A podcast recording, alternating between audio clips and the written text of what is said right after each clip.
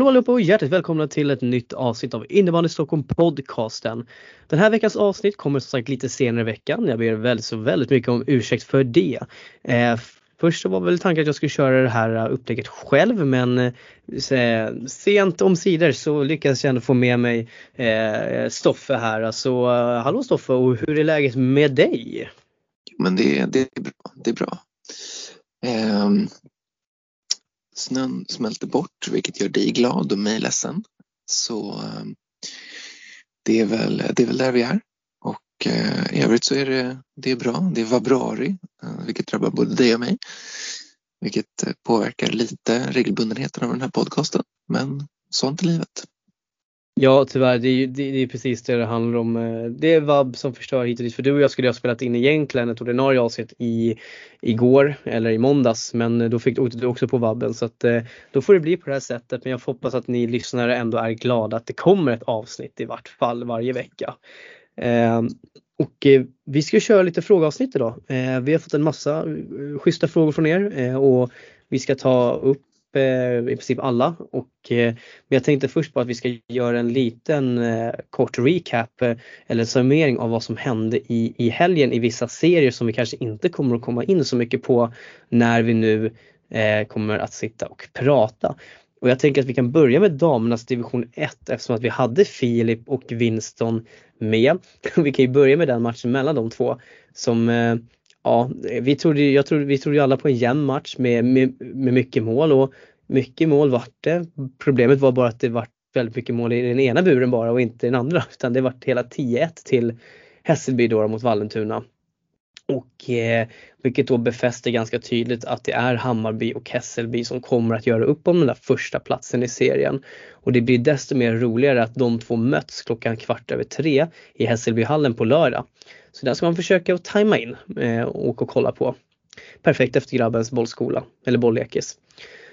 Eh, Sköndal tog en riktigt eh, snygg vinst mot Salem vilket gör att de faktiskt också kliver om där och vi pratade ju lite om att Sköndal eventuellt skulle kunna eh, och att det var Salem kanske och till och med kanske man kan sikta in sig på att gå, gå om. Eh, men eh, Eh, Sköndal fortsätter uppvisa en eh, imponerande styrka här ändå måste jag faktiskt säga eh, i slutet av säsongen och verkligen eh, ehm, ja, men gör det bästa de kan. Så att, eh, ja, det ska bli spännande att se hur Eh, tyvärr så kanske, vi kommer komma in på det sen, men tyvärr så kanske lär ju Tyresö åka ur damallsvenskan och det blir väldigt spännande att se hur de ska hur Sköndal och Tyresös samarbete ska formas nästa år.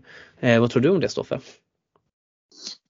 Ja, först och främst prio är väl att Sköndal ska klara sig kvar. Eh, nu ser de ut att absolut kunna göra det.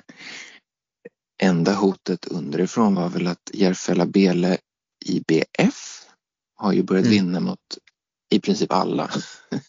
ja. Så att helt plötsligt så har ju de från ingenstans helt plötsligt haft helt fenomenal form. Så det var väl det som var hotet underifrån. Men nu har man ju passerat salen så att nu är det väl lugnt på prio ett liksom och prio två, alltså, mm. det får man väl ta när det kommer tänker jag.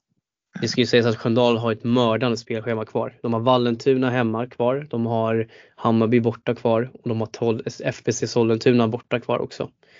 Eh, men de har sju poäng till godo ner till Järfälla BL IBF och jag tror inte att eh, IBF går, eh, går rent eh, sista. Alltså, det är väl klart de, eh, de kan Eh, de har ju, de har ju, de möter, det är ju internderby i helgen mellan IBK och IBF igen. Eh, och sen så har ju IBF även eh, Högdalen kvar att möta. Och de avslutar mot Älvsjö så att ja, vi får se. Det finns, är möjligt att ta nio poäng där då, i och för sig. Precis, men då är det ju då är det desto viktigare att Sköndal också har hoppat ovanför Salem. Ja, ja verkligen. Eh, så är det ju. Så att det är ju eh, som du säger spelschemat. Vi pratade ju om det, eh, man blir det för, för avsnittet då. Men att eh, BLBF faktiskt har ett ganska schysst spelschema kvar.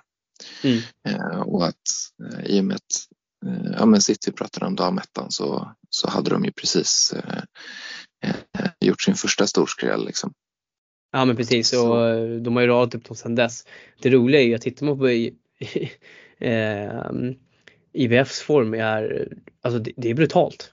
Alltså vilka, alltså hur mycket de vinner eh, och vilka lag de vinner mot. Eh, så att det är verkligen raka motsatsen till första delen av säsongen så att eh, Ja det är sjukt. Eh, så att eh, de ska ha credda borta eh, Ari Hallonen och ledningen efter att jag eh, sågade dem rätt rejält där eh, efter att jag hade varit på besök. Eh, så att det var nog min sågning som gjorde att det vände. Jag, jag, jag tar cred för den tycker jag.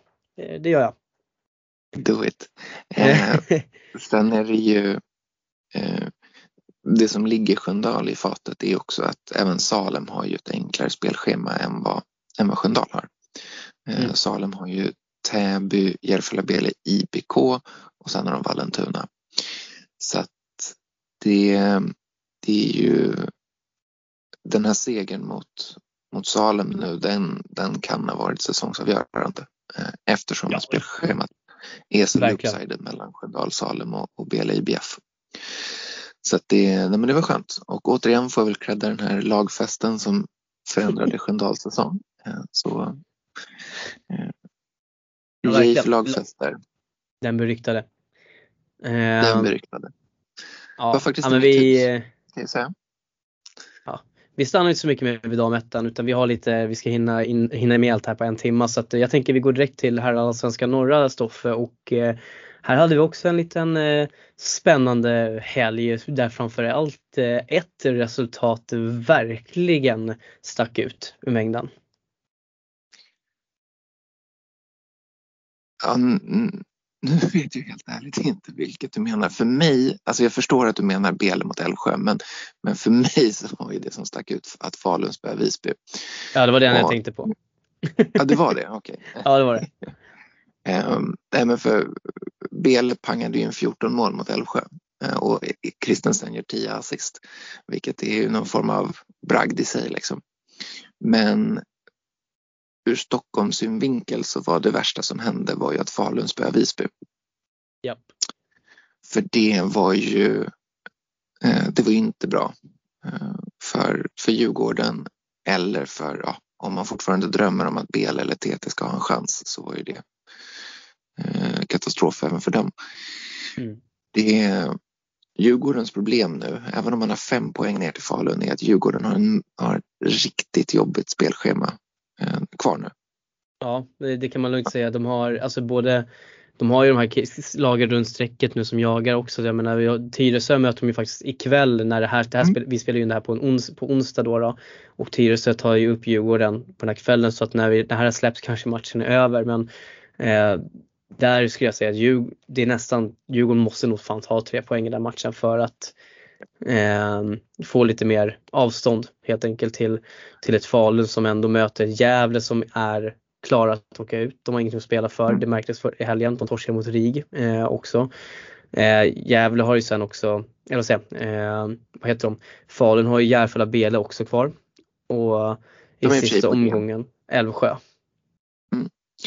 Precis och Djurgården har ju, har ju bara vad ska man säga, svåra matcher. Det, TT kommer inte vara enkelt. Eh, Nej. Sen har de ju eh, de har Sirius, Sundsvall och Skälby kvar sen. Mm. Ja, det är, och, den är tuff alltså. Den är tuff och Falun har ju bara eh, bottenlag.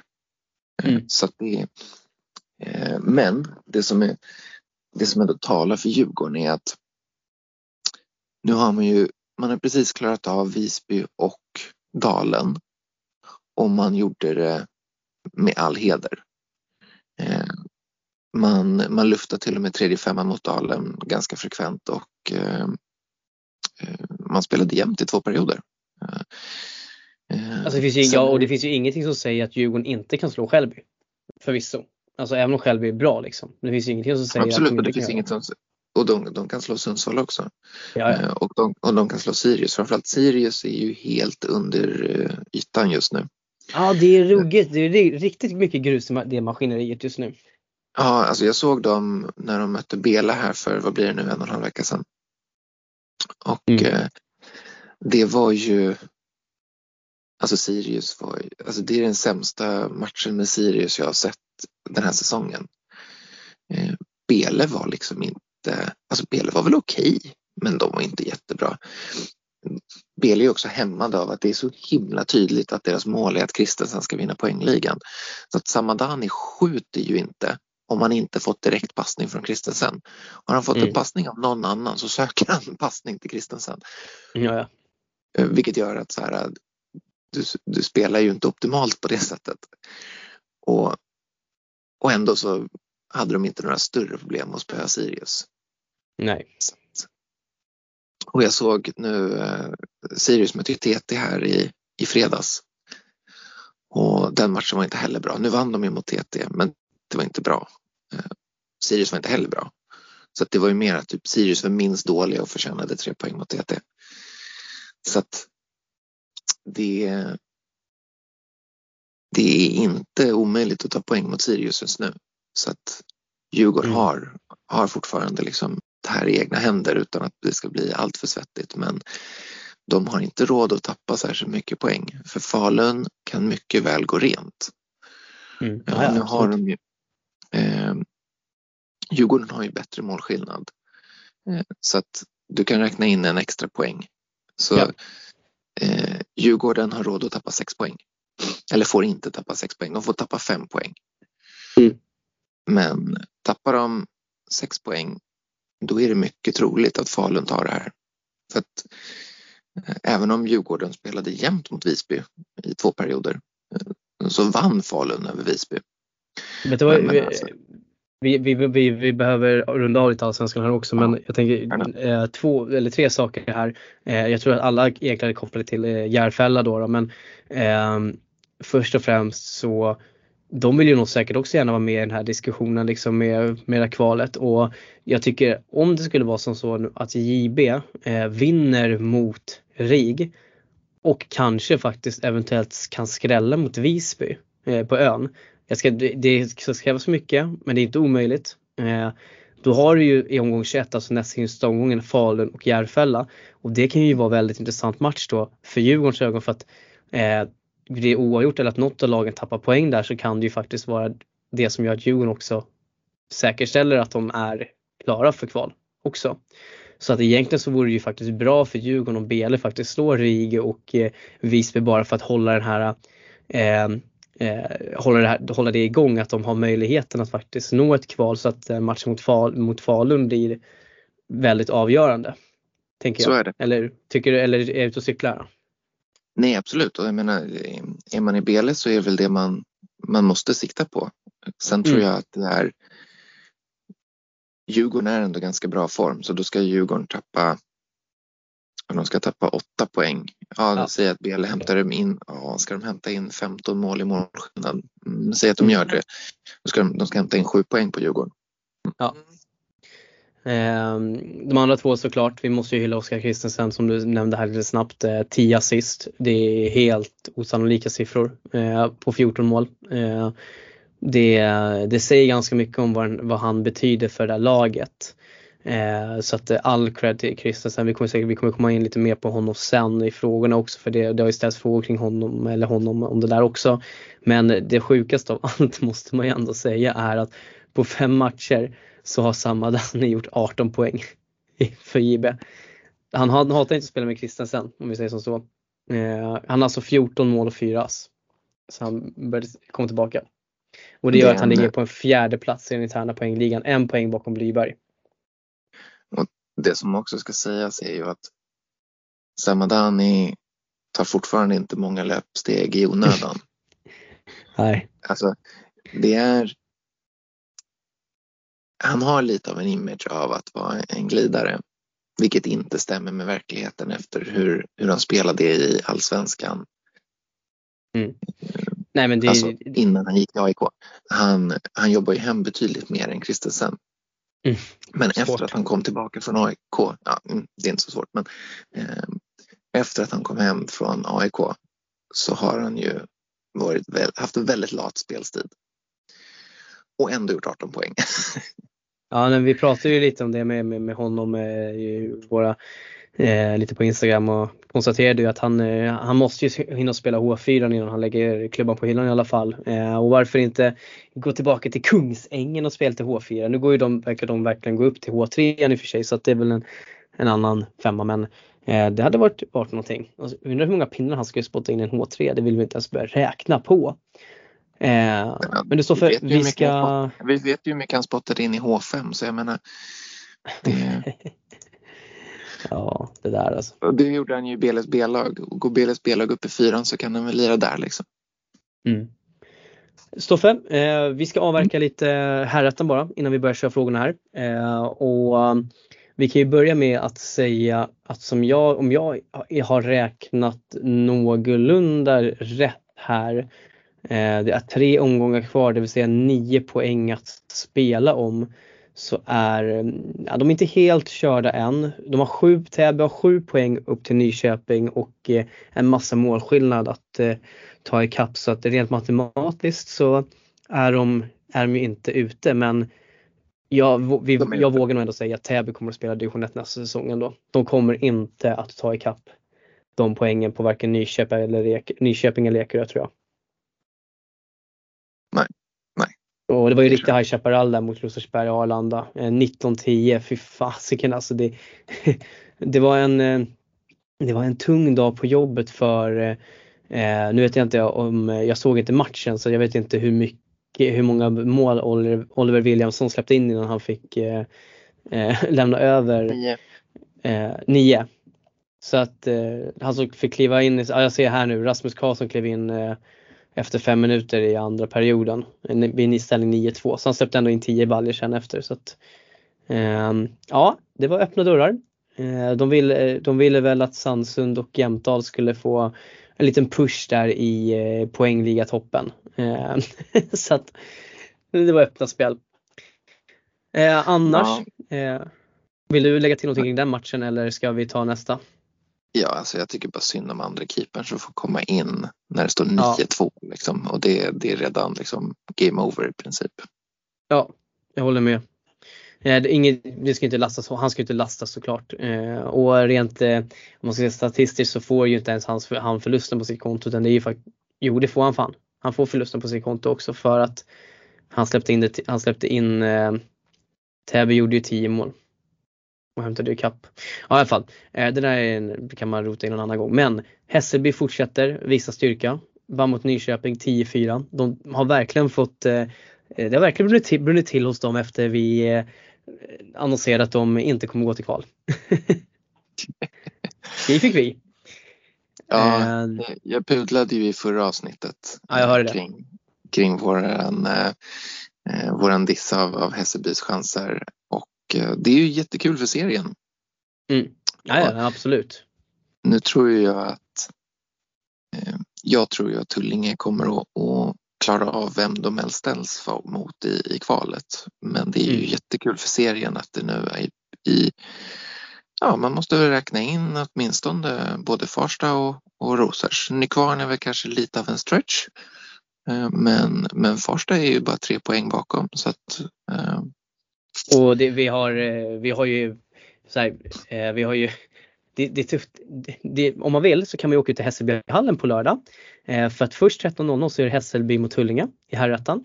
Sen direkt efter så är det som sagt eh, Hässelby mot Hammarby i damettan. Så att det är två toppmöten efter varandra i Hässelbyhallen på lördag. Så att ja, vi får se. Det kanske blir en eftermiddag i Hässelbyhallen på lördag. Ja.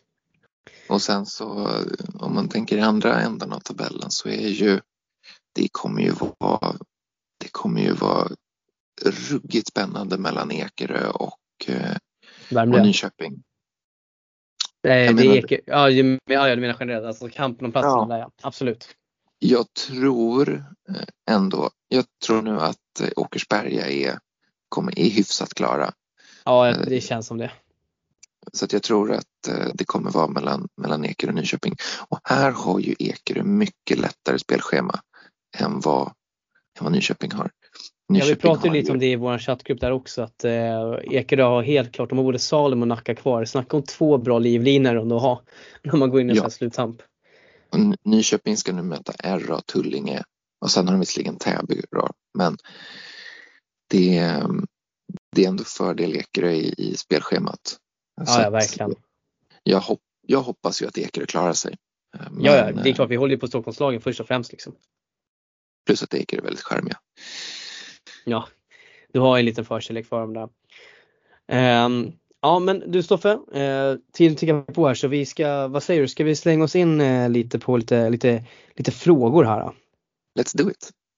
Jag tänkte att vi, vi börjar liksom, kör lite uppifrån och ner här då, så att vi, vi börjar med, att, med frågan vilka eller vilken regel skulle du helst ändra på i innebandyn för att driva sporten framåt?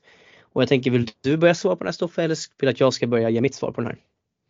Jag, jag, jag har en hatregel som jag verkligen, nu, nu har den inte, nu kommer jag visserligen fram att du sa driva sporten framåt och det här är en ny regel som jag hatar.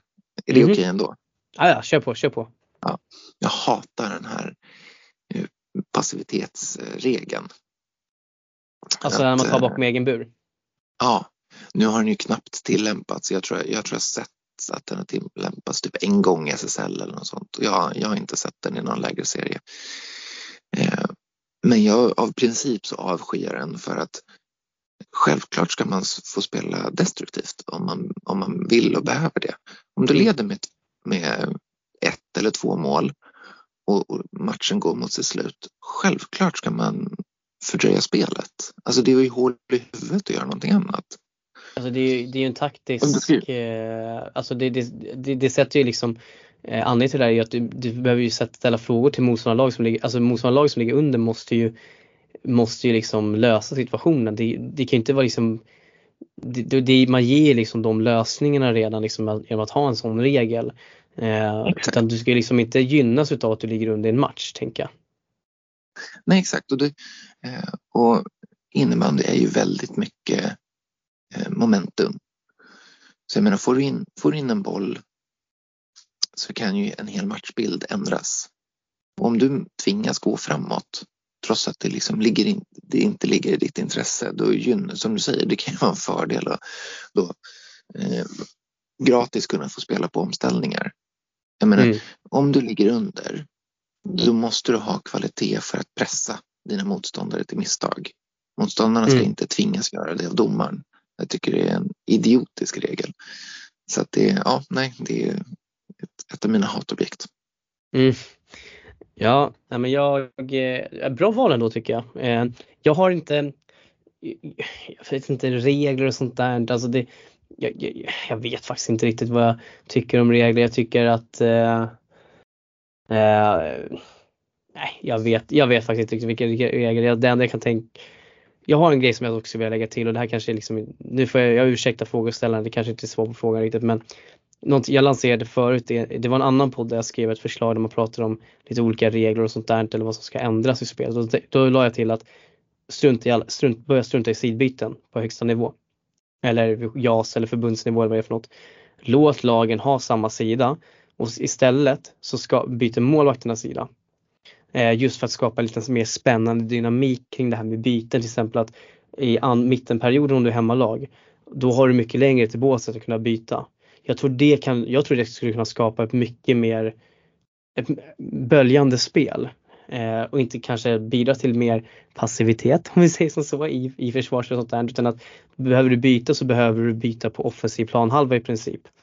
Eh, jag, jag tror det ska vara spännande. Hockeyn har ju så och vi ska ju såklart inte hålla på och efterlikna hockeyn för mycket men, eh, men jag tycker det är en, skulle vara en spännande förändring i spelet som skulle kunna, tror jag, driva sporten framåt och öka tempot i sporten ännu mer faktiskt. Eh, det blir också liksom lite mer takt, taktiskt spel kring hur du ska arbeta med byten och vem som ska kliva in när till exempel och dylikt och när du ska byta. Ja, men jag tror det, vad, vad, tycker, vad tror du om det? Ja, varför inte? Det, det blir ju då en, en mycket tydligare hemmaplansfördel också. Ja, ja absolut. Kan, kan vara en, en bra och kul grej. Det, eh, idag så känns det nästan som att om du inte har ett lag med väldigt mycket publik så är det ju typ ingen fördel att ha hemmaplan nästan mer än att du känner dig hemma i hallen. Mm. För jag menar, nu är det ju till och med så att du, bortalaget väljer ju eh, sida när man ska teka. Mm. Så att det, Men ska, men ska, Det- vad, ska du säga, vad ska du säga om det här? Eh, vi kan lansera en till ny regel där faktiskt. Ändå, Vad tycker, vad du tycker om det? Fan, det är mycket hockeytillämpning här men den är också spännande rent taktiskt att om du har det kanske är så här idag. Eh, Jag är domarcoach, så här blir lite pinsamt om jag har fel nu men eh, om det är tekning i ens egen zon, alltså vi tänker eget hörn till exempel, att den som är för, försvarande lag alltid får välja sida oavsett vad, om man är borta eller hemmalag. Och att man är anfall, är inte det rimligt? varför inte på är det inte så? För det är ju det är väl Ja det är det jag funderar på om det faktiskt är så eller inte. Jag har inte tänkt på det faktiskt när jag tittat på SSL. Ah, ja, vi, läm jag, jag lämnar det där till en, vi har domare som lyssnar, ni får jättegärna återkoppla till oss hur det är idag. Känner lite pinsamt här så att vi, jag tycker vi lämnar den här frågan och går vidare. Vi klipper bort det här. Vad sa du? Klipper bort det här. Vadå? Nej vadå klippa? Nu får du, nu får du sluta. Det är, det är inte din trovärdighet som står på spel här, det är min. Så jag kan bjuda på det. Eh, vi har en fråga här, gå igenom JAS D, D2 HI18 och vi kan väl bara göra, jag kan göra en kort resumé. Eh, Lidingö ligger i toppen, ett Lidingö som har väldigt starka, väldigt stark spets, inte jättestor trupp så. Eh, men som gör väldigt bra och som vi ändå höjde lite varningens finger för inför säsongen, absolut. Ehm, um, fortsätter ju ledas utav världspelare som William Nilsson, Viggo Nilsen som ligger i toppen av poängligan men vi har ju även till exempel en Anton Klint som även spelar i Djurgården liksom, som är eh, en faktor. Äh, men jag, eh, sen har de lite så här skön secondary scoring som man kallar det från Malte Jonsson och framförallt Jesper Knutsson då, också som man har eh, på dub, som man har på dubbellicens från Ekerös, här alltså här ettan lag. Eh, så att, nej, men jag tycker Lidingö är ett bra lag så att eh, de, kan nog mycket, de kommer nog hålla den där platsen tror jag hela vägen ut. Eh, JB eh, ligger där bak eh, och är väl med på en andra plats, fyra poäng ner till AIK. Som fortsätter ligga under strecket men har bäst målskillnad i serien. Eh, problemet är väl att man har släppt in lite för mycket mål och det är därför man ligger där man ligger. Eh, Hässelby slog Täby med hela 11-4 senast. Det känns som att eh, Täby alltså på sina tre matcher släppt in 12 mål mot Järfälla. Eh, 17 mål mot AIK och 11 mot Täby, eller Hässelby. Så det känns som att Täby har, de har släppt sin säsong i princip här. Eh, lite känslan. Eh, eller är man inte tillräckligt bra. Så att det, det, det är tungt för Täby på flera fronter eh, just nu kan man lugnt säga. Eh, det är väl egentligen bara på DJ som det känns som att det riktigt går full fart just nu. Eh, Danderyd var ju hipsterlaget, får man väl ändå kalla det, i början av säsongen. Vann ju hur mycket som helst och hur bra som helst. Har väl mattats lite men ligger fortfarande på stabila 22 poäng och plus målskillnad. Eh, så att eh, ah, spontant så här, vilka går till playoff? Jo, nej, men jag, jag tror Lidingö gör det eh, ändå. Jag, vill räkna in dem där. Sen eh, blir det ju spännande. Det är ju det är en omgång kvar tror jag till och med bara. Eh, så att eh, då, jag tror till och med att det är väl klart då att eh, eh, det är två omgångar kvar faktiskt ska sägas. Så att eh, AIK kan fortfarande gå om och de har Hässelby och Danderyd kvar och JB har Lidingö och Hässelby kvar att möta. Så att eh, ja, AIK eller JB, vi får se. Det var en kort summering av eh, JAS. Jag tror inte du har så mycket du vill säga till om på JAS där än så länge, eller hur Stoffe? Nope, nope. Eh, kikar vi på festen då, då eh, har vi frågat vilka som går till innebandyfesten och då gissar jag på att man ge, menar eh, JAS-festen och jag tror att också utifrån vem frågeställaren är så gäller det också HJ. Eh, och eh, kikar vi på den här så möter man ju eh, först och främst sin egna grupp, eller spelare från eh, samma grupp i första playoffet. Och eh, då är det trean och fyran som möts och i playoff 2 så går ju då ettan mot fyran upp och spelar. Eh, jag tror att det är i de här D1 och D2-grupperna som det är lite annorlunda ska jag säga. Jag har inte helt koll på slutspelsschemat. Eh, men det är klart att jag tror att Rosersberg Arlanda ligger väldigt bra till för att gå till festen ifrån det som vi kallar för Stockholmsserierna. Jag tror också att eh, Lidingö kan eh, skrälla eh, faktiskt ändå och ta sig till festen. Sen är frågan, eh, vi kommer komma tillbaka till Hammarby, vad de ska hitta på och frågan är om Haninge kan hålla sin form uppe. Eh, så att ja, vi får se. Jag vågar inte säga för mycket om det. Eh, nästa fråga då. Vilka tar sig till de olika kvalen i eh, damallsvenskan östra och vad har de för chanser? Eh, tittar vi på kvalet så har vi först då, då i eh, om vi tittar toppen så har vi ju Älvsjö och Storvreta som just nu ligger på kvalplats. Vi har AIK som ligger precis bakom där och jagar. AIK och Storvreta möts också helgen så vi får väl se där. Men om vi börjar med att kika på Älvsjö då som faktiskt är nog eh, klara, eller är i princip klara för kvalspel skulle jag säga. Eh, så eh, ska jag bara ta upp här så att jag har korrekt information. Jag har massor med kvalspels eh, framför mig så jag ska ha koll på allting. Ja, vi, eh, vi, pratade om det i förra avsnittet. Att eh, de möts ju. Eh, Nacka, AIK och Storvreta möts ju allihop.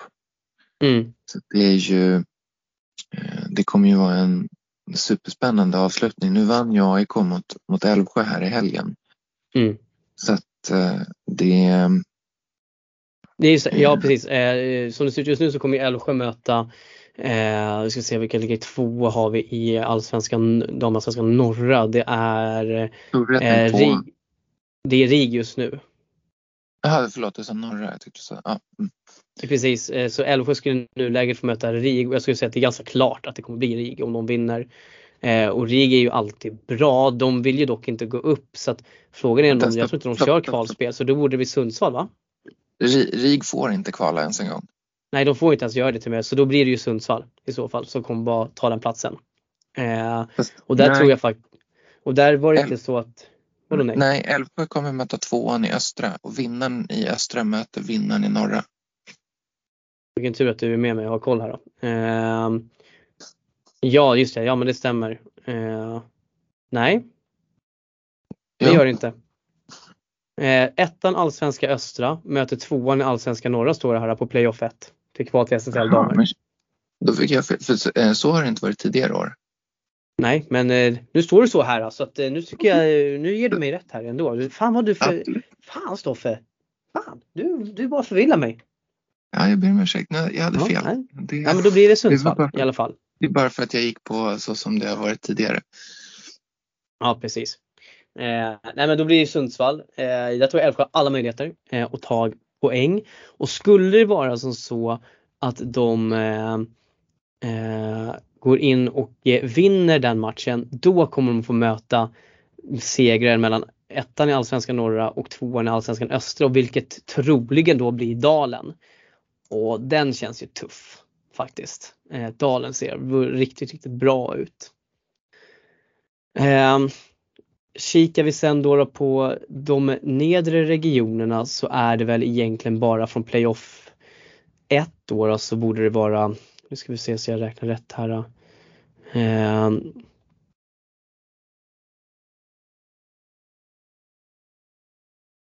bara så att jag måste, jag måste bara få klart här liksom hur den här alldamallsvenska biten ser ut. Ja precis här.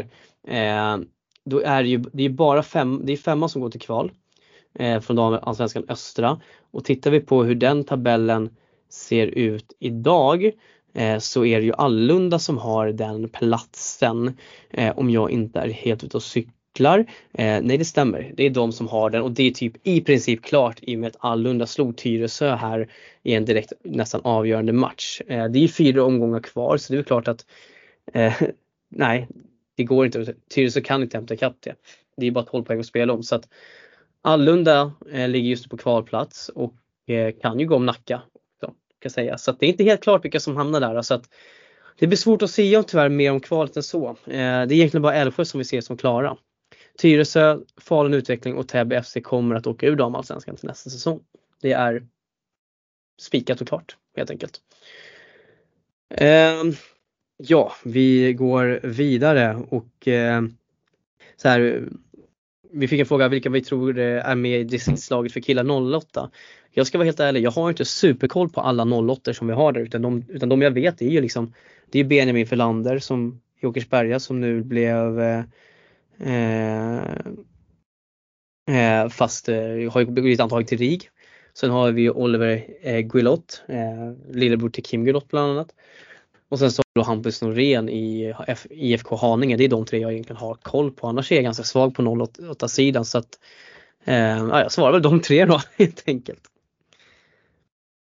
Eh, nästa fråga. Eh, tänker vi har något avsnitt med fokus på att ja, vi ska ha, göra det. Vi hade det i planering men det var lite olika saker som har som ställer till den planeringen. Eh, och det ligger på mig men det kommer att komma absolut.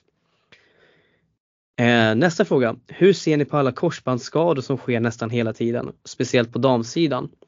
Har du någonting här Stoffe som du vill eh, berätta, säga kring den här biten eller vill du att jag ska börja?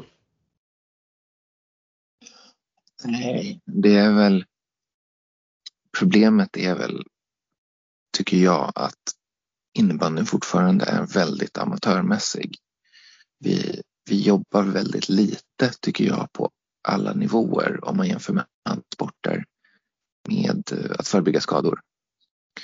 Ja. Och det är klart att lag högre upp jobbar mer än lag ner, längre ner. Men jämför vi med andra sporter så, så har vi väl alldeles för lite skadeförebyggande arbete. Eh, och det är ju en rakt av en kostnadsfråga i princip. Man har inte råd på samma sätt som till exempel fotbollen att, att jobba med skadeförebyggande. Och då är ändå innebandy är ju en väldigt utsatt sport för framförallt fotleder och knän. Ja, eh, och speciellt på damsidan så finns det ju en väldigt stor skadehistorik när det gäller just kors, korsbandsskador. Eh, och det som jag har sett genom alla mina år som tränare det är ju att vi, vi börjar för sent med att introducera och arbeta med sådana eh, grundläggande saker som till exempel ja, knäkontroll bland annat. Eh, det är eh, uppvärmningsprogram som inte är tillräckligt bra eh, som fokuserar på eh, stabiliteten i kroppen och inte framförallt också eh, knäna liksom. Samtidigt som man växer så behöver man ju träna knäna och ju mer ju större blir, det blir ju tyngre och allt sånt där också så behöver du ju verkligen se till att träningen följer med. Och här upplever jag att det finns jättestora brister och jag vet att Stockholms innebandyförbund har tagit fram eh, och Svenska innebandyförbundet har tagit fram jättemycket material kring hur man ska träna eh, den fysiologiska aspekten och förebygga bland annat korsbandsskador. Och, eh, men jag tror problemet som finns idag på, eh, om vi ser på yngre nivåer så är det ju att det inte finns tillräckligt med tid. Det är svårt att få, få ihop alla för fyspass. Och när det kommer upp på högre nivå så är det så att du kan inte leva på innebandyn, du har inte samma tid, kan lägga all tid kanske i gymmet och på det, de bitarna på samma sätt. Ja visst, alltså SSL-lagen har väl ändå sina förutsättningar tänker jag.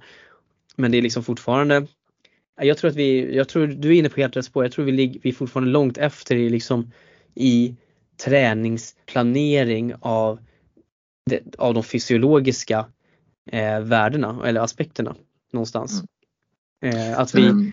man, man lägger in allt det här i samband med träning så att det ska stressa sig igenom istället för att ha kanske mer uttydliga fyspass. Ibland kanske det är bättre att bara strunta i innebandyn en dag och bara köra ett fyspass liksom bara för att introducera och förebygga liksom hur vi ska arbeta med muskulatur.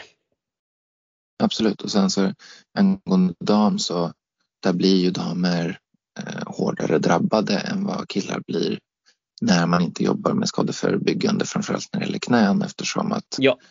tjejer har mindre muskulatur eh, just kring, kring lederna. Ja. Så det, är en, det, är, det finns en fysiologisk skillnad där. Alltså, tjejer behöver jobba mycket mer med till exempel knäkontroll än vad killar behöver. Nu skulle ju killarna behöva jobba mer än vad, vad killarna gör även där. Liksom. Mm. Det, det, är ett generellt problem skulle jag säga inom, inom innebandy. Men eh, på grund av fysiologin så drabbas tjejerna hårdare. Ja, nej men precis. Eh, vi ska ta oss vidare eh, på det men som sagt eh, det enda det vi skickar med oss är jobba mycket med förebyggande eh, helt enkelt med eh, när det gäller fysisk träning. Se till att verkligen fokusera på det, prioritera och framförallt våga göra det längre ner i åldrarna också. Börjar man bygga tidigt så förebygger man väldigt mycket när man blir, när man blir äldre. Så att fuska inte med knäkontrollen och dylikt utan se till att verkligen göra den. Det, det kan vara avgörande för era karriärer. Så är det, framförallt är det inte bara för att börja i tid för att bygga muskulatur utan också för att sätta vanan av att jobba med skadeförebyggande. Så att det är ju, man, man, bör bygga, man bör börja kanske redan innan det egentligen behövs bara för att vara vanebildande. Liksom. Mm. Eh, vi ska gå vidare. Vi har ju fått otroligt mycket frågor kring eh, Hammarbys eh, match mot eh, IFK Haninge. Eh, IFK Haninge vann med 5-2 och eh, det var väldigt många som frågade eh, eller svarade, sa att det hade snackats om läggmatch från Hammarby och allt det här och dylikt. Jag skulle vilja börja med den här änden att jag tror så här, jag tror Haninge är fullt kapabla till att kunna slå Hammarby. Oavsett vad till att börja med. Men eh, de här ryktena kommer till oss och jag kan ju säga så här att har ett lag valt att göra en läggmatch tydligt så kan jag säga att det är otroligt bara pinsamt att man ens gör sådana saker. Och det säger jag oavsett vilken nivå, vilken sport eller när det är så här, vi håller på med sport. Man ska vilja vinna varenda match oavsett vad. Och, för att ska man vinna i ändå slutändan så ska man slå de bästa. Att hålla på med läggmatcher och sånt där, det är bara, det är bara skamligt och pinsamt. Men med det sagt så ska jag inte säga att Hammarby har gjort det. men såklart så inhämt, frågade, ställde vi frågan till Hammarby eh, och, och, fick ett svar. Och jag tänker att jag läser upp svaret här så får väl alla liksom göra sin egna tolkning av det. Eh, då fick jag till svar så här. Då vår plats i tabellen är mer eller mindre klar förbereder vi oss mentalt och taktiskt inför playoff 1 och tränar på delar i vårt spel som behöver förbättras. Vi fokuserade på vår prestation och förbättringsområden snarare än resultatet. Sen räckte det inte den här gången och vi tar med oss det till de avslutande två matcherna i serien innan vi ska vara med som bäst när det avgörs. Med vänliga hälsningar Peter Sjöstrand som då har lämnat den här kommentaren. Till att börja med, tack Peter för att du eh, ändå gav oss en kommentar att du var ganska snabb på att göra det. Det uppskattas eh, verkligen. Och eh, som jag förstår den teorin som vi, jag fick lansera till mig utav en av våra frågeställare här var ju att man ville att DIF skulle komma tvåa i gruppen så att man får möta tvåan i en annan grupp. Typ Nykvarn Linköping. Men när jag tittade lite på playoff-schemat och hur det är för juniorsvenskan så ser jag inte att man eh, möter en annan grupp utan man möter ju sina, vi ska se här. Eh, ja precis, man får möta, vinner man sitt playoff 1 så får man eventuellt möta en en från en annan grupp också eh, som jag förstår det då. då. Eh, precis. Så, att, eh, ja, men det, så det handlar helt enkelt om att man tror att Hammarby gjorde en läggmatch för att man skulle få en bättre, bättre lottning helt enkelt. Och alltså, jag vet inte, vad, vad är din tolkning av det här svaret Stoffe? Tror vi att Hammarby gjorde en läggmatch? Alltså, jag trodde ju inte det innan jag såg svaret. Sen ser man svaret det känns ju som ett bekräftande. Nu vet jag inte om det, kan, det kanske bara är kackigt och ogenomtänkt svarat. Alltså, men har man inte gjort en läggmatch då säger man bara vad är det här? Dra åt skogen. Vi, vi torskade. Vi, vad ska vi göra? Låt oss, låt oss vara typ. Låt oss vara ungefär så. Men det här känns ju väldigt elaborate och det är ett jättekonstigt svar. Mm. Ja, eh, som sagt, eh, jag låter det vara osagt utan folk får bilda sin egna uppfattning av det svaret men eh, spontant säger jag bara lägg matcher, bort med det. Det är bara pinsamt och eh, skamligt. Inget mer och eh, vi behöver, det förstör bara en massa. Så då har jag fått säga det och jag lägger ingen värdering i huruvida Bayern Hammarby har gjort det eller inte utan det är bara min generella åsikt kring läggmatcher som när det förs på tal eh, och när man har sett det. Och så får alla andra bilda sig sin egen uppfattning. Om det Eh, ja, eh, när börjar antagningen för 08 distriktslag? Eh, ja, då kan jag säga det att eh, första uttagningshelgen är eh, den 18-19 maj helt enkelt. Och eh, i början av mars så kommer alla nomineringsformulären att läggas ut och eh, vi fick en fråga också till hur man blir nominerad till distriktslag och sånt där. Eh, och då är det så att ens förening nominerar spelarna till förbundet och eh, sen så får man en kallelse och det är ju i, tidigare har det funnits en begränsning men nu är det ju fri. Jag tror, att, jag tror att det är fri anmälan. Jag har vissa kontakter som säkert får bekräfta eller inte att det är så. Eh, men så i början av mars så kommer nomineringsformulären komma upp och skickas ut till föreningarna och första uttagningshelgen är den 18 till den 19 maj. Ehm, ja den här är, Stoffe den här är fin. Ehm, vad tror vi om, eh, vad, vad, tror vi om resultatet kring eh, Rosersberg Arlanda 19 mot Roslagskulla i sista omgången av här 3 division 3 norra? Vad, vad tror vi? Vad tippar vi? Vågar man säga någonting eller annars så får man kanske pö, mm. eller Roslagskulla efter sig. Vi ser ju hur de, har, hur de har jobbat på sociala medier de senaste veckorna här nu. Eh, men eh, spontant kan jag säga så här, så länge inte någon springer in och hyschar dem när de gör mål så, så och bara ger dem lite blodad tand så ja, varför, varför kan inte Rosersberg Arlanda slå dem? Ja, jag vet inte. Jag vet ingenting om RAs H3-lag om jag ska vara helt ärlig. Och det lilla det, det jag har koll på Kulla är ju bara för Lukas liksom. Så att, eh, jag vet inte. Jag har noll koll. Jag, jag har noterat i tabellen att Kulla fortfarande har, uh, har det i egna händer teoretiskt sett och, och komma etta ja. med två matcher mindre än vad Lidingö har. Men uh, så ska vi tippa Kulla bara för att de har någonting att spela för fortfarande? Ja, det kan vi göra så slipper vi få dem efter oss sen också. vi, är, vi är lättköpta helt enkelt. um, Ja, eh, oh Stoffe. Eh, Stockholms sämsta hall. Vad har, vad har du?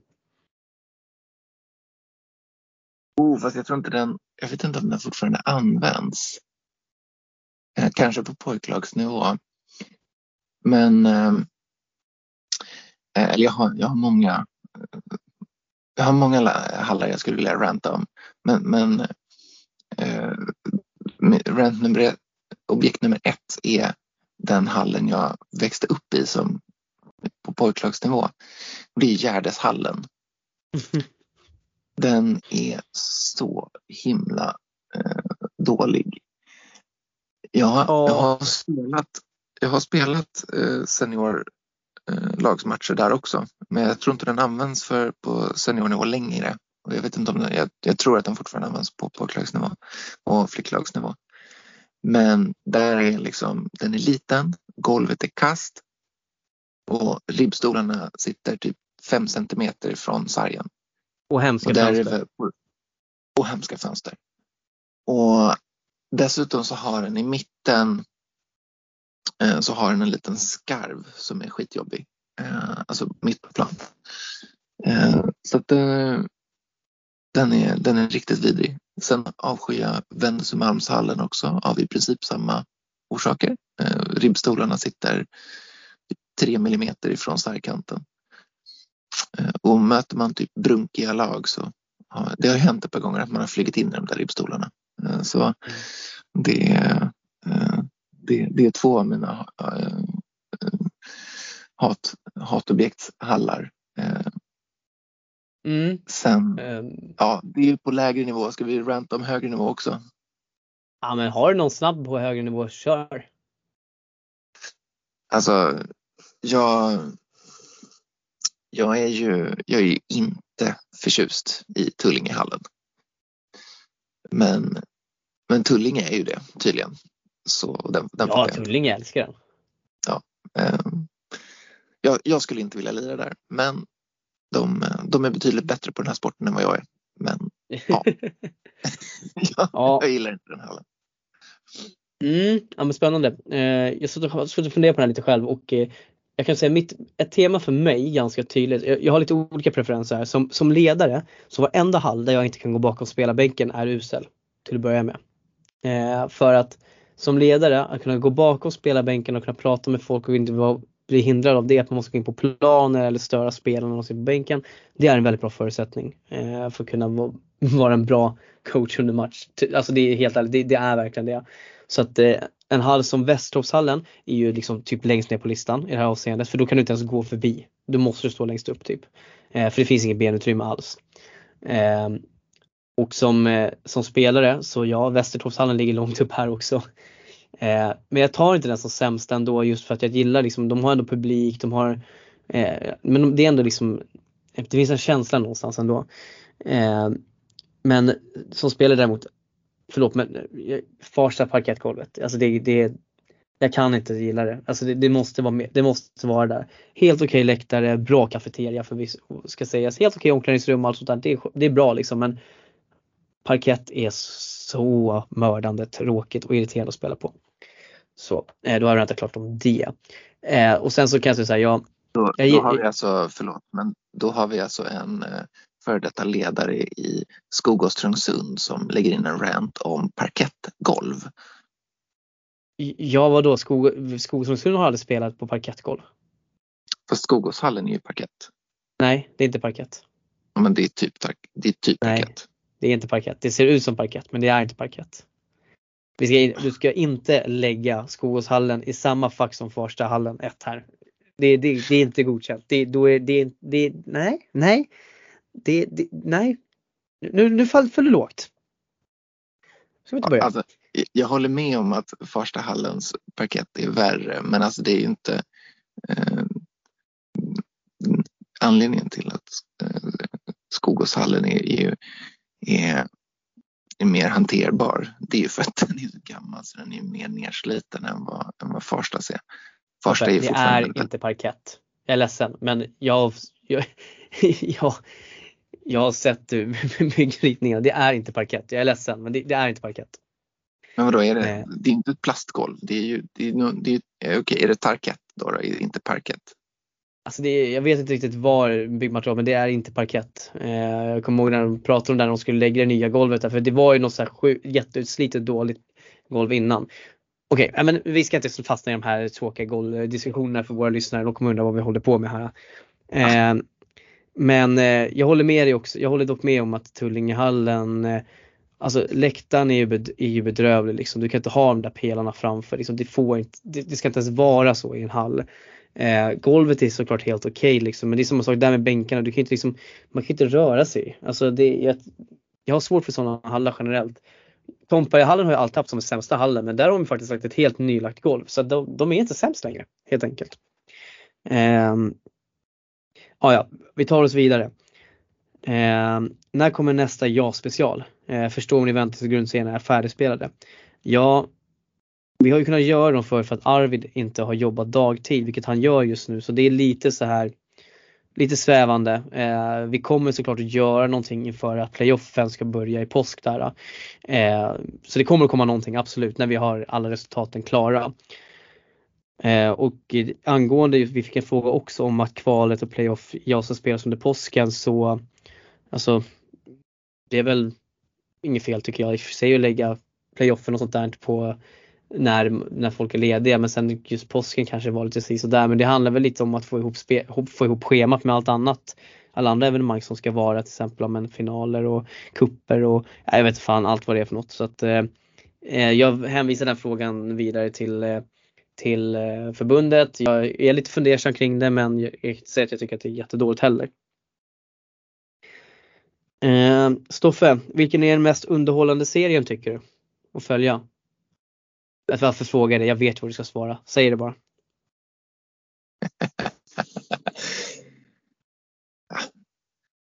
och tänk på att det är serie nu och inte lag. Ja, nej men i år, alltså, det är klart jag svarar hela svenskan i år bara för att den ska slås ihop och det är spännande. Eh, så så det är väl, eh, alltså hela svenskan skulle jag svara utifrån att eh, se att det blir en ihopslagning och att det, det är på kniven att vi får ens får något lag kvar. Liksom. Mm. Men det mest underhållande utifrån dramatik är väl eh, det, det är väl damallsvenskan östra eller herrettan. För det är, väl, det är väl där det finns mest liksom. Det är ju, vi har ju två, två Stockholmslag i, i, i damöstran där med Nacka och AIK som, som fightas om att nå SSL kval och mm. i herrettan så har det ju dramatik både kring alla sträckor. Liksom. Så att, eh, det är väl de två serierna som är, är mest dramatiska utifrån tabelläget. Så det är ja. väl det som är, det är, det är det man vill ha. Alltså, man vill ju ha en jämn och, och dramatisk serie så då är väl, det är väl de två serierna som är mest mest underhållande utifrån det. Mm, ja men verkligen. Eh, själv kan jag säga, alltså Herrettan kommer ju alltid vara min, eh, min serie så som jag, för det var ju det liksom hela bloggen, bloggen innebandy Stockholm grundade sig liksom på idén om att följa herrettan och damettan ganska nära så det är väl alltid då de två serierna som kommer att vara nära till hands för mig. Men jag tycker, jag tycker som du liksom att det finns olika delar i serien som är spännande. Jag tycker kampen nu mellan Eker och Nyköping i herrettan tycker jag ska bli väldigt intressant att följa och se hur den blir. Eh, jag tycker sen också i damettan kampen mellan Hammarby och Hässelby jättespännande också. Alltså det, det står mellan de två i år igen, eh, precis som det var förra året. Eh, jag tror att det var, det var Huddinge förra året som var involverade där, kommer jag på nu. SCB alltså, kom trea. Men i alla fall. Eh, och sen är det såklart damallsvenskan. Alltså vem tar den sista kvalplatsen till SSL? Det är ju otroligt spännande. Det är fler lag som kommer att involvera där och hur, vad kan AIK ställa till med? Eh, och hur mår Nacka egentligen? Det finns många frågor i den serien som kommer att få svar mest troligt här under de sista omgångarna. Så att, eh, lite svävande svar, lite olika saker men jag hoppas att eh, frågeställaren blev nöjd med vad vi tycker är mest spännande i alla fall. I och med att han faktiskt skrev att vi kunde byta ner i olika aspekter. eh, Stoffe, jag tänker det här kan du få svara på. Vilken klubb skulle ni vilja se Filip Rönnqvist spela i och vart passar han in bäst? Finns bara ett svar, det är Djurgården. Vet du vad det sjuka var? Jag tänkte faktiskt på Djurgården först också för där kan jag verkligen se en tydlig roll för honom direkt. Vart han kan, vad han kommer, kan gå in och vara avgörande. Eh. För det första så är det ju, nu är ju laget väldigt utbytt sen de låg i, i SSL då, då men ja. Eh, han gjorde det bra i Djurgården eh, den lilla sessionen han hade. Jag tror också att han är en, är en spelare som som passar väldigt bra i hur eh, Rickard Gustafsson spelar sina lag. Mm, ja, Så jag, jag, jag, tror att det är en spelare som verkligen skulle skina under Rille. Det, det tror jag. Så det, det skulle vara kul. Det är ju... Alltså jag hoppas ju att, att han kommer vilja satsa igen. Men det, jag vet inte vad, vad han gör i, i H2 helt ärligt. Nej, men han, han, han, är ju Hudding, han är ju Huddinge-kille liksom i, i ur och skur liksom alltså. Och det är väl klart att det roligaste vore att se om han får spela i Huddinge högre upp men det kommer ju inte hända i år bland annat. Och, och ska vi, vad heter det, jag tror att han gör bra jobb i AIK också i SSL redan om det skulle vara så. Eh, men däremot så ja, ser jag verkligen att han, han skulle få en tydlig roll. Vad sa du? Nej, men han har ju visat att han kan göra det i, i SSL så att, ja. eh, absolut och det är väl, men jag menar med vad han är, jag vet att han är från Huddinge men jag bara tycker att det är tråkigt att han liksom har tagit ja, lite Vi vill ju se de bra spelarna högt liksom. upp. Ja, men, och, det, och han skulle ju kunna liksom, peka på en serie och spela där. Liksom. Så att, det är jättetråkigt att han spelar i H2 tycker jag. Mm. Ja men verkligen. Men alltså jag, men jag är faktiskt, jag, som sagt jag är också inne på Djurgården faktiskt ändå. Att, som så. Eh, annars så det skulle ju vara kul att se honom i Tullinge bara för eh, bara för, bara för att se liksom, bara för att han ska gå till en av de värsta rivalerna. Eh, men han, där tror jag också att han faktiskt skulle kunna gå in och vara en otroligt betydelsefull spelare och skulle passa bra in i Tullinges spel. Men det kommer aldrig hända. Det är liksom, det är no-go zon tror jag, verkligen rejält. Eh, men ja, vi eh, ska se. Tror ni Älvsjö AIK tar JAS playoff-platsen i JAS E då? då? Eh, alltså, ja, ja, nej, jag, nej. Eh, jag tror faktiskt inte det. Jag tycker Värmdö verkligen har eh, gjort en jättefin säsong och har mycket, mycket tydligare spets i sitt lag. Eh, Värmdö har dessutom Nynäshamn kvar och, sen så, och har Älv, även Älvsjö i sista matchen. Älvsjö ska bland annat möta Hammarby så nej, jag tror faktiskt att Värmdö kommer ta den här platsen att den, och att Älvsjö inte kommer att gå till playoff. Tyvärr. Eh, men Älvsjö har också gjort en bra säsong. Eh, det vill jag verkligen skicka med. Eh, Vilde Westerlund med zone istället för Fairpipe. Hur många mål blir det då? Hur många mål har Vilde Westerlund gjort i år, eh, Stoffe? Har du koll på det så här på rak arm? Nej, inte, inte utan att gå in på Ibis och kolla. Jag ska gå in på Ibis och kolla för att eh, det här är en ganska viktig statistik för att kunna svara, ge, ge ett eh, rimligt svar på den här frågan. Han har alltså gjort eh, 18 mål Eh, Eh, på 17 matcher. Så här, jag ska säga enkelt. hade Westerlund spelat med zone när säsongen började så hade han legat på de dubbla målet nu. Garanterat. För Fairpipe, förlåt alla som spelar med Fairpipe, men Fairpipe är det äckligaste klubbmärket som finns. Det går verkligen inte att spela med klubborna. Så enkelt är det. Eh, så att jag, jag lider med alla Tullinge eh, spelare helt enkelt.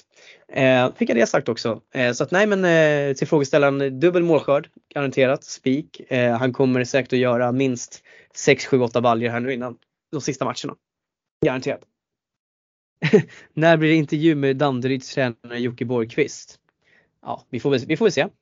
Man vet aldrig. Eh, någonting, med, någonting med Danderyd ska vi väl försöka få till här nu efter säsongen är slut. Men eh, eh, lovar ingenting men absolut finns med på listan. Eh, tankar om hur JAS är upplagt, fritt att anmäla sig oavsett kvalitet på trupp. Jag kommer alltid säga så här att jag tycker att fokuset på JAS är enormt och överdrivet stort. Eh, för att det är egentligen ingen port in till seniorspel egentligen utan det, det är någonting som, ja vi bidrar ju såklart till det att bygga upp eh, intresset kring det hela och ge någon form av epitet till den tävlingen men eh, i grund och botten så tycker jag att om man ska ha juniorallsvenskan som ska liksom någonstans vara som en elitförberedande turnering så tycker jag att det ska ju såklart vara Jag tycker väl kanske att fri anmälan är lite eh, sådär.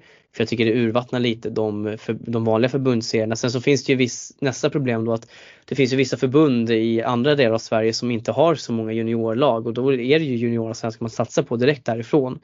Eh, så jag tycker det här är ett jättesvårlöst problem. Eh, jag skulle gärna se till exempel att eh, att eh, Stockholms eh, herr juniorserie eller damjuniorserie ska vara gällande för huruvida man ska spela JAS eller inte men ska man göra det från Stockholms sida så måste man göra det på alla distrikten och eh, alla distrikten är inte ens i närheten av den, eh, så mycket lag som vi har och serier så att jag ser det här som ett jättesvårt problem faktiskt. Och eh, jag är glad att jag inte ska ratta i det helt enkelt. Um, ja, vi går vidare. Eh, vad tycks om Hampus Norén i Haninge? Eh, Hampus Norén var född 08 som jag nämnde tidigare. Fin, fin kille, bra blick för spelet. Eh, kan mycket väl vara en distriktslagsspelare när, när, när det är dags att avgöras för SM nästa gång. Eh, här och så, vad, vad, säger du? är ingen jättejuniorvurmare men jag tänker du kan väl ändå få lämna ett svar på den här. Och, eh, borde NIU-skolorna bli som RIG, det vill säga ett lag? Eh, förutsättningarna för eleverna blir bättre och speciellt Stockholm. Det innebär alltså att eleverna som går på NIO ska representera NIO-skolor som lag istället för de lag de spelar i idag. Vad skulle du, har du någon åsikt om det? Nej, oj, pass på den. Okej, okay, men då kan jag säga min åsikt att eh, jag tycker att, jag tror att det skulle bli urvattnat tyvärr lite för mycket. Eh, lagen som finns runt omkring jag vet inte, jag, jag, tycker inte den jag tycker inte Nio ska inte vara det. Liksom. Jag tycker Nios syfte är ju att vara ett komplement till, till den vanliga innebandykarriären och snarare ge eh, spelaren spelarna mer individuell utveckling och möjligheter att jobba med individuell träning till exempel och förberedelse för en eventuell, eventuell elitkarriär. Jag tycker att det Nio på det sättet har ett lite annat syfte kanske än vad, än vad RIG har. Eh, däremot sagt så tycker jag såklart att det bästa skulle vara om vi fick ett RIG i Stockholm eh, som blir mer centralt, eh, säger ett RIG till. Men eh, ja, jag, jag, jag, jag, tycker nog faktiskt inte att NIO bör, skolorna bör bli lag som RIG. Eh, jag, jag, tycker att det blir jag tycker det, kanske att syftet blir lite, jag vet inte, jag, jag, gillar inte idén riktigt faktiskt om jag ska vara helt ärlig. Utan jag gillar att ni ju ändå har där. Tycker vi ska satsa snarare på att förbättra den verksamhet som finns för att det görs många bra saker redan idag på NIO-skolan men jag tror alltid det finns bättre saker att utveckla som man kan göra också med lite mer resurser. Så det blir mitt svar på det hela. Eh, vilka dam två lag tar steget upp i damettan? Ja, det är ju så att ettorna i damtvåorna går ju upp och spelar kvalserie och i nuläget så är det ju då båda Järfälla-lagen som ligger på kvalplats i damettan. Eh, så tittar man lite spontant nu om vi ska ta tabellen som ligger så är det alltså JB gånger 2, Rosersberg, Arlanda, IBK och Nacka IBK som ska ge upp en kvalserie. Och det här är ingen, det här kan bli, ja det kan bli gå hur som helst. Jag, skulle de fyra lagen mötas, jag tror Rosersberg Arlanda är givna för att gå upp för det är ett division 1-lag. De spelade i division 1 fast i Upplandsserien då, då eh, innan den här säsongen och var faktiskt till och med i allsvensk kval mot Täby. Eh, där de åkte ut då. då. Och, eh, så att de tror jag garanterat kommer gå upp till ettan på något av Järfälla-lagets bekostnad i så fall om det blir de två. Eh, Nacka är mer svårbedömda liksom vart de, vart de är eh, just nu. Eh, så att eh, de har ju gått starkt. Det finns några riktigt bra spelare som har varit med nere och eh, spelat där nere i damettan. Men alltså det eh, jag tror att JB kommer att klara, ett av lagen kommer att vara kvar. Jag tror det. Eh, så att jag skulle vilja säga då att Rosersberg Arlanda kliver upp från dam två till damettan i alla fall. Alltså där är vi, vi pratade ju om IBFs eh, form.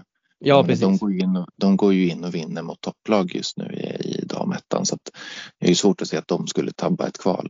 Däremot jag tycker, jag har, jag har verkligen noll koll på, på dam 2-serien. Men jag vill bara, för den som inte har kollat tabellen där, RA har alltså 90, plus 99 i målskillnad, det är ändå ganska hardcore. alltså det är, det är inget lag som har varit i närheten av det på, på, på, fler, alltså på väldigt, väldigt länge. Och dessutom så är det så, så att eh, Vilma Olsson som är född 01 som, alltså, eh, som leder poängligan också. Hon gjorde 49 poäng i damettan eh, för Uppland förra året till exempel. Eh, hon har tidigare gjort en del poäng till exempel i, i Arlanda också i Jasen och nu ligger hon på 50 poäng i år bara i dam 2. Så alltså det här Rosersberg Arlanda är ett division 1 lag som spelar i dam 2 just nu. Så, om man ska summera det på något sätt. Uh, Stoffe, kommer Kristensen vinna poängligan i Allsvenskan i år? Alltså, jag trodde faktiskt inte det fram till att Madani kom hem. Men mm. nu, eh, nu känner jag mig självsäker. För det, alltså Dalen gör ju så himla mycket poäng så jag trodde att det skulle bli eh, typ Fredrik Edholm till exempel. Eh, men eh, nu har ju till och med Jonathan Berglund gått om honom från Skälby. Så att, eh, och Kristensen var ju ändå en bit bakom innan, innan Madani kom hem. Så att eh, Madani är det som gör att Kristensen kommer att, kommer att vinna det här. Nu har han åtta poäng ner till, till Berglund dessutom. Mm. Så det blir, det blir Kristensen. Mm. Eh, vi har också fått här att, eh, fick nästan nytt till oss ganska nyligen att Mårten Engström lämnar Hammarby. Eh, då, då eh, och jag, jag, har inte hört så mycket om det här. Jag fick, bara, jag fick bara höra att det är klart att han lämnar Hammarby. Eh, vilket också är lite märkligt att göra det kanske redan nu liksom i sluttampen av säsongen. Vi vet ju inte varför som sagt eller vad som har föranlett det. Eh, men det har ju gått rykten hela säsongen om att det har varit en konstig kemi i Bayern att saker och ting inte har stämt riktigt mellan juniorer och herrlag och att det har varit lite av ett luftslott som är på väg att sprängas. Eh, och att eh, ja men som sagt Mårten har pushat mycket på för de unga grabbarna liksom att de ska liksom få ha framträdande roller liksom som så. Och jag vill bara säga så här, det här är vad jag har hört, det är, det är ingenting som är bekräftat på något sätt överhuvudtaget. Eh, vi kanske får ta en intervju med Mårten sen när, eh, när det har lugnat sig lite med de här bitarna men eh, det är en jättebra tränare verkligen och eh, ja, vi fick ju frågan vad som kan vara härnäst för honom och eh, jag vet faktiskt inte riktigt. Eh, kanske en eh, jag vet inte om det blir en återkomst till Nacka, inte på damsidan i alla fall men eh, jag tror inte att han kommer att sakna erbjudanden i alla fall. Så mycket kan jag säga. Eh, Stoffe, vi har två stycken eh, frågor kvar. Eh, och jag tänker att vi ska avrunda med dem. Eh, vi börjar då, med om, eh, frågan om tror vi att FBC Kungsholmens herrlag går upp i division 3? Eh, det är ju även där kvalspel eh, ska sägas. Och eh, när jag kikade lite på, på det kvalspelet eh, så är det så att först så möts eh, eh alltså H4ornas att eh, H4, de som kommer tvåa i H4 möter varandra i någon form utav eh, kvalserie till division 3. Och eh, då skulle det i nuläget om man kikar lite tabeller så skulle det vara just nu FBC Kungsholmen som ligger en poäng före Ekerö IKB men har eh, en, två matcher till handa. Marieberg leder på 37 poäng eh, så att Kungsholmen kan ju gå upp på samma poäng om de vinner sina två hängmatcher. Och jag tror, om jag inte missminner mig, även att eh, Kungsholmen möter Djurgården B som, var, som en av de här framflyttade matcherna som vi har pratat lite om tidigare. Eh, och sen så har de då Bandehagen kvar. De har eh, Sköndal. Ja, de ska ju möta er Stoffe. Men du, du, du har ju mött ja. Kungsholmen. Vad tror du? Vad tror du? Vinner de serien eller går de till kval eller vad tror du? Ja, det var därför jag sa nej. Eh, för det första, de kommer inte vinna serien. Det kommer Marieberg göra. Marieberg är så mycket bättre. Mm. Och eh, jag tror inte att de har kvalitet att vinna ett eh, kval om de går dit. Jag tror i och för sig att de kommer kunna hålla Ekerö bakom sig men det är alltså det är ett schysst division 4-lag. I nuläget så är det ju Lidingö och Tyresö Trollbäcken C som ligger på eh, kvalplatserna. Eh, jag kan ju säga, i och med att jag har mött dem i division 4 södra, så kan jag säga att jag tror Kungsholmen slår Tyresö Trollbäcken C i alla fall. Jag tycker inte att de är så bra. Eh, men sen är frågan vad Lidingö liksom, vilket lag ja. de kommer med då. Alltså grejen är att jag tycker inte att jag tycker inte Kungsholmen är så himla bra. Nej. Eh, vi mötte dem och vi är ju katastrofdåliga den här säsongen. Eh, mm. Men eh, jag är inte alls imponerad av dem. Eh, Nej. Alltså har du ehm, Jag skulle säga att de, eh, de är, det är ett kompetent lag i, i division 4 men att de ligger tvåa är snarare ett, eh, ett underbetyg för fyran mellersta den här säsongen. Mm. Snarare än någonting annat. De har definitivt ingenting att hämta i H3 Eh, och jag tror inte att de klarar av ett kval. Eh, ja. Så. Vad, eh, vi lämnar Kungsholmen där då, och sen så går vi in på nästa, de två sista frågorna här då. och då är det, vad tycker vi egentligen om att Upplandslagen är med i Stockholmsserierna? Eh, ska de få delta i de vanliga Stockholmsserierna och ska de få gå med i slutspelet i våra juniorserier? Eh, fördelen är, ju, är enligt skriv, frågeställaren klart att eh, det blir fler lag. Eh, lite annan typ av motstånd än vad man brukar kanske möta. Men en nackdel är att det blir längre resor och högre kostnader för lag som valt att spela i Stockholmsserien istället för JAS. Att det finns säkert fler för och nackdelar.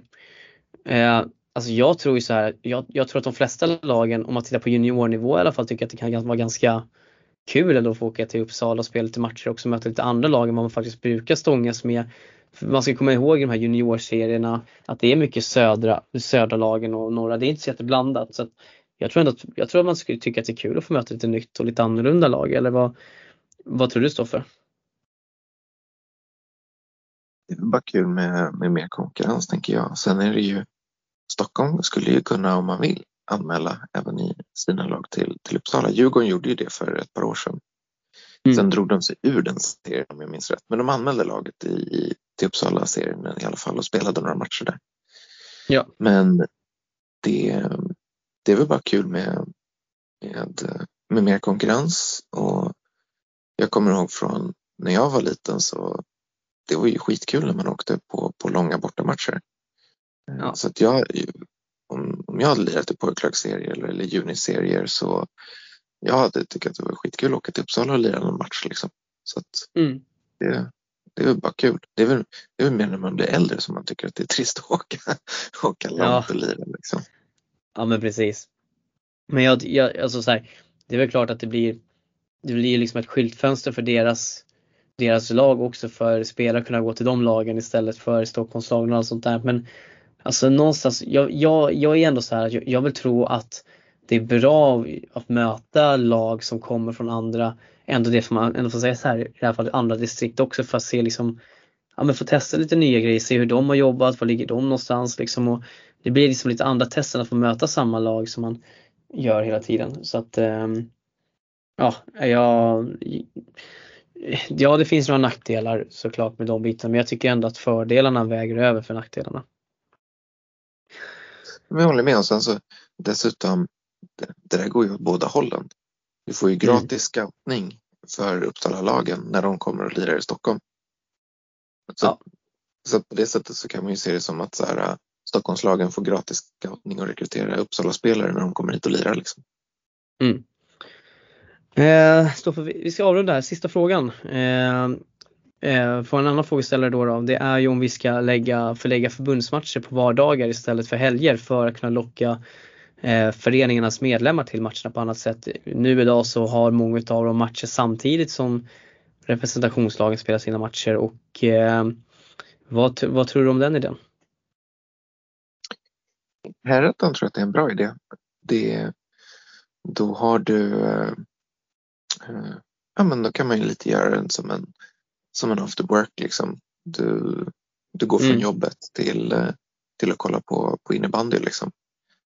Eller om du pluggar så kan man när man är klar på gymnasiet eller, eller universitetet gå och kolla på innebandy och sen gå hem liksom. Det, helgerna har man ju ofta spelar man inte match själv så har man ofta andra grejer planerade. Så det tror jag är jättebra.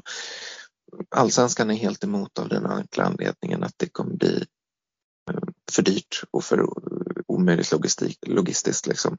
Tänk dig att du ska, då måste du alltså ta i princip ledigt från jobbet eh, mm. så fort du ska ha borta match uppe i Umeå. Liksom. Och då är det ju en eller två dagar som ryker. Eh, för jag menar, du kommer inte, även om du sätter dig i bussen eller om du cash, har ja. cash, lyckas flyga ner så du kommer hem skitsent. Liksom. Så att, ja, nej, det är, det är inte möjligt på allsvensk nivå.